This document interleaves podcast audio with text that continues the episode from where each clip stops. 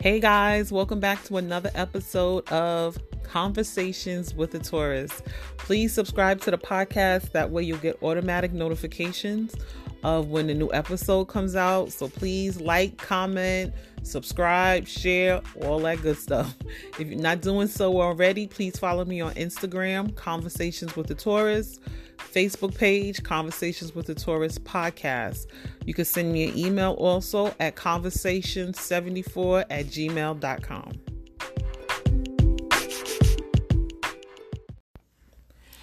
Hey everyone, hope everyone's having a great day, enjoying, you know, this beautiful August weather we've been blessed with for the past couple of days. Um, so for this episode, I want to discuss boundaries, and it was, it's been one of my most challenging episodes that I had to prepare for, which of course sent me into another space of overthinking everything. And when I thought about boundaries and creating boundaries for ourselves, I realized that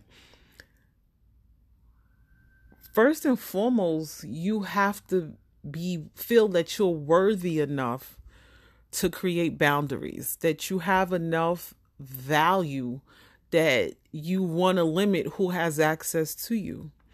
So I think in kind of establishing boundaries, we have to self-assess what is our self-worth, right? Am I worthy enough to now decide who I do or do not want around me, right? Because I have to also be confident enough that if I don't want you around me, I need to be okay with not having fifty million people around me. So a lot of creating boundaries comes with value and self-worth. It comes with you growing and changing. Now, for me personally, when I talk about growth, personal growth, I hate the word change. I really do. I always, for me, change is like negative. So when someone's like, oh, she changing, blah, blah, blah, blah, blah, blah, blah. No, bitch, I'm growing. Like, there's a difference. So for me, change and growth are not the same thing. And as I, I continue to play this out, I started to think about property, almost because just property's on my mind. I'm property shopping. But um, I started to think about property and neighborhoods, right? And so just give me a quick moment. Like, it's going to get crazy and then I'm going to bring it right back, hopefully, right? If not, then you'll never hear this episode because it just went crazy. But anyway, so just for a moment, picture a neighborhood, right? And picture a neighborhood that's changing and what that looks like to you versus a neighborhood that's growing and what that looks like to you.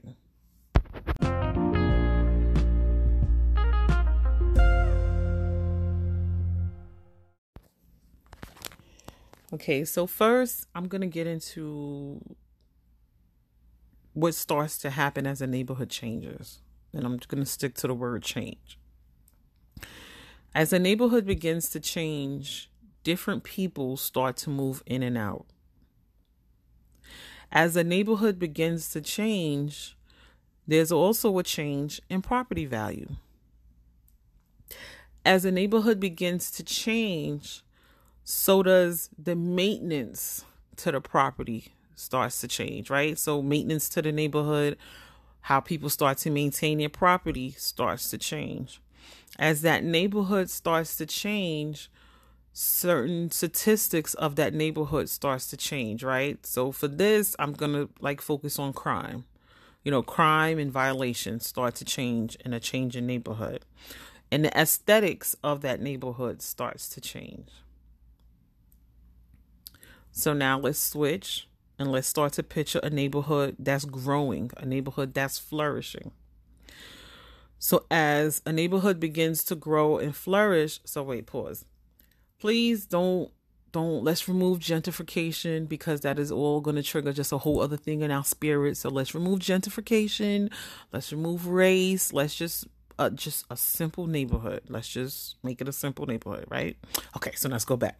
So now we're going to deal with a growing neighborhood. And in this growing neighborhood, because this neighborhood is growing and flourishing, different people are going to start to move into this neighborhood. Because the neighborhood is growing and flourishing, the property values are going to start to change. The value of the properties are going to start to increase and go up. The way this neighborhood is maintained, it's going to be improved. You're going to see improvements in the neighborhood. Because this neighborhood is changing, there are certain crime stats that are going to start to change. And because now we're in this flourishing, growing neighborhood, the aesthetics of the neighborhood starts to change. Right? So now that these neighborhoods are changing, people are now ready to invest in this neighborhood. And some people are ready to invest in this neighborhood for the right reasons. Some people are ready to invest in this neighborhood for the wrong reasons. You are the neighborhood. Right? Because you're now growing, different people are starting to come to you. Different people want to be a part of you, you being the neighborhood. People want to be a part of this neighborhood. People want to be a part of your neighborhood. Make the people that want to be a part of your neighborhood businesses, right? So because now you're growing, you're flourishing, different businesses want to come into your neighborhood. But before this business came into your neighborhood, they did a little bit of research on your neighborhood.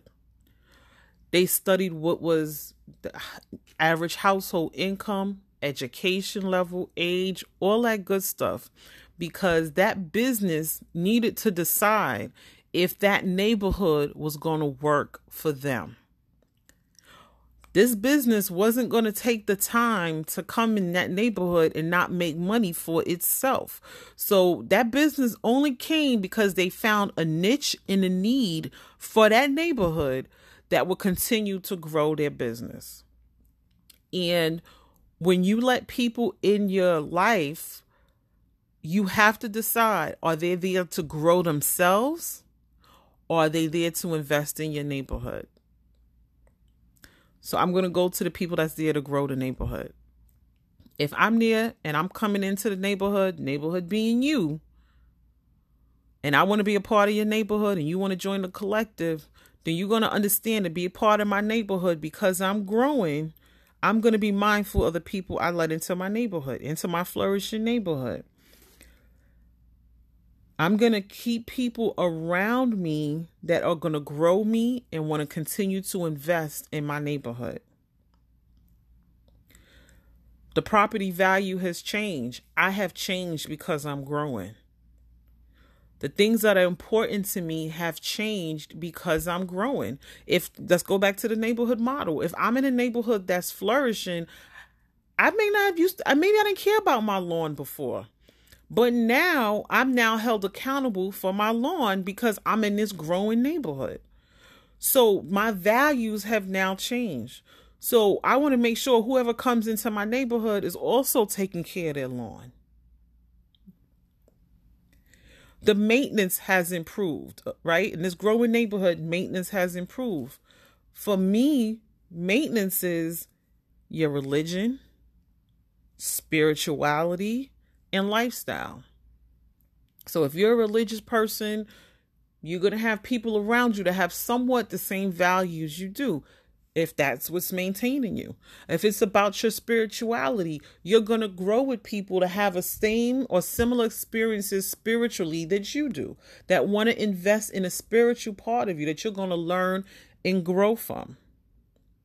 If it's about lifestyle, is it about how you eat, what you drink, what your body takes in, how you care for your home, how you care for your kids? You are now the neighborhood, right? So if I'm a flourishing neighborhood, am I really going to let in somebody that's going to bring down my property value? Am I really going to let somebody in that's going to violate me, that being crime, crime being violations? Am I really going to let you in my neighborhood and violate me and bring down my property value? Am I now going to allow you in my neighborhood and now you're going to stress me out? So now I'm not looking as cute as I used to.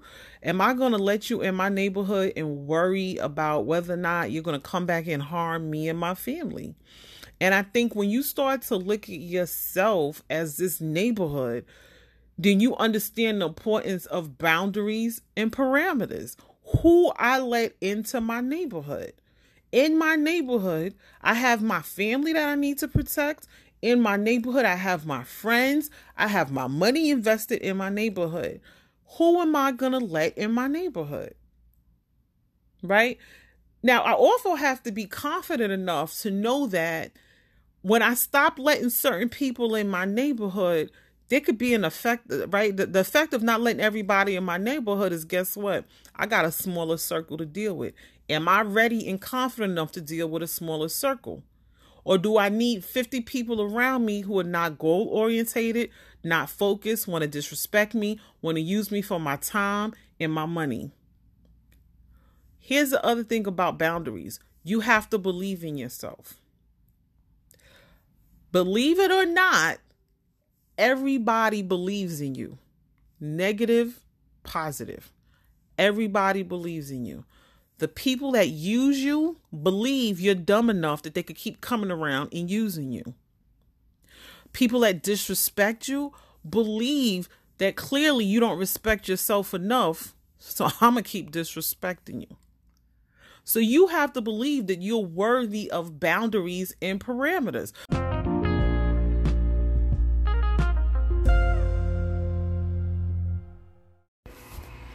Okay, so now you created all these fabulous boundaries. You have the right people living in your neighborhood. Everyone's invested. Everyone is doing well. But guess what? Just because you allow them in your neighborhood does not mean they have all access. And that is why the property model is so important. Yes, we live in the same neighborhood. Yes, we're all invested. Yes, you're maintaining your property value. My property value is growing. Your property value is growing. We're growing each other. Our experience is similar. We go to yoga together. Like, all these great things that happen that's growing me. But just because you're in my neighborhood doesn't mean you now have all access to my life. Just because you're in my neighborhood doesn't mean you could come sit on my couch. I may wave at you from the driveway. I may talk to you at the supermarket. Our kids may be on the same sports team. That doesn't mean you can come sit on my couch. That doesn't mean you can come sit at my coffee table. At my coffee table, my kitchen table. It doesn't mean all access. So though you let people move into the neighborhood, it doesn't mean they have all access. And the tricky thing about all access is somehow family members feel they inherit the right to violate all your boundaries and have access to you.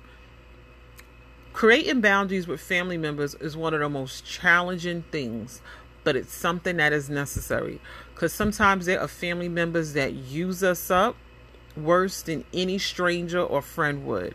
There are family members that will violate us more than any friend or family member would. There are family members that will tear you down emotionally and mentally because they feel they have all access to your life. They'll use you up, but because they're your family, you keep allowing them back in. Boundaries apply to everybody. Boundaries apply to your parents. Boundaries apply to your children. Boundaries apply to your siblings, your cousins. Boundaries apply to everybody. This is your house. This is your property. Allow people in that have earned all access. They have all access because they've earned all access. Access. Through time, through experiences, they have been there. They have shown that they're there for your overall growth. They're promoting your sp- your physical growth, spiritually, emotionally, mentally, financially, all that good stuff. They support. They support because they believe in you. They support because they give you encouraging words. They support because when they see you do wrong, they're willing to step up and say something. They're not there to say, dumbass, that was stupid. No, they're checking in like, girl, you think that was the right move? Just to start the conversation. But they're there to grow you. They're having the right conversations with you. They're discussing money matters, right? They're discussing mental health and awareness. I just put all my episodes together. But no, to have all access, that's because you know that they're there for you in all those areas of your life. Access, all access isn't inherited.